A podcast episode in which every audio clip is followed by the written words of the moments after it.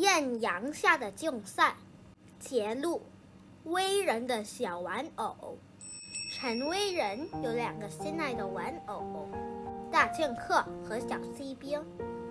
大剑客是一尊中国古代侠客，小锡兵是一个西洋玩具兵。大剑客、小锡兵，你们想不想玩电脑？你这孩子，天天自言自语。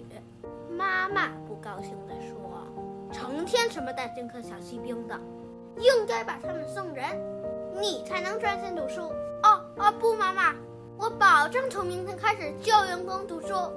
深夜里，威人的两个好朋友开始交谈。真糟糕，我们的小主人越来越懒惰，这该怎么办呢？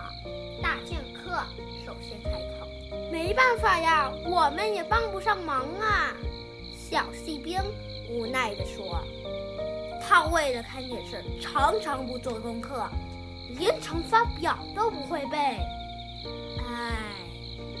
第二天晚上，威人看电视时，妈妈问：“威人，乘法表背熟了没有？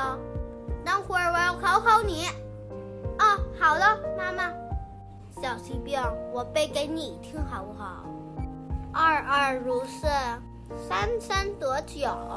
你天天站岗都不嫌累，我的大剑客你都会背了吧？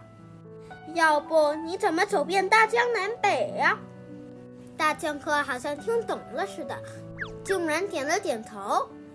贵人大吃一惊：“你能听懂我说话？三七二十八，对不对？”嗯。大剑客摇摇头：“三七二十一，是不是？”大剑客点点头。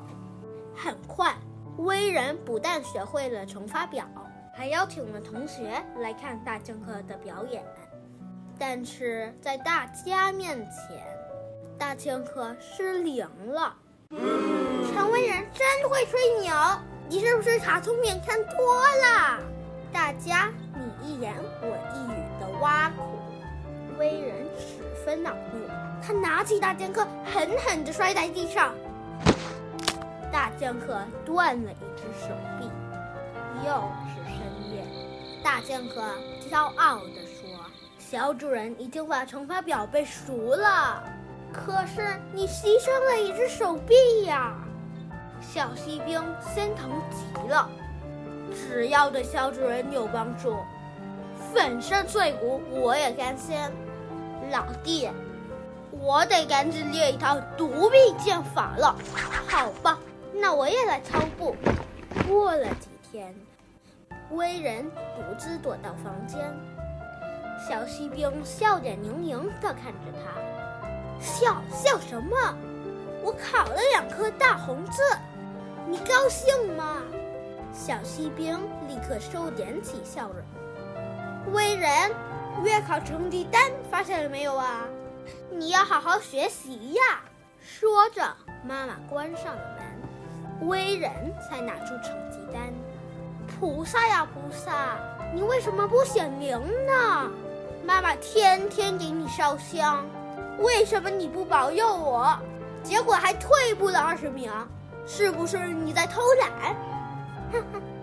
小锡兵忍不住笑了。有什么好笑的？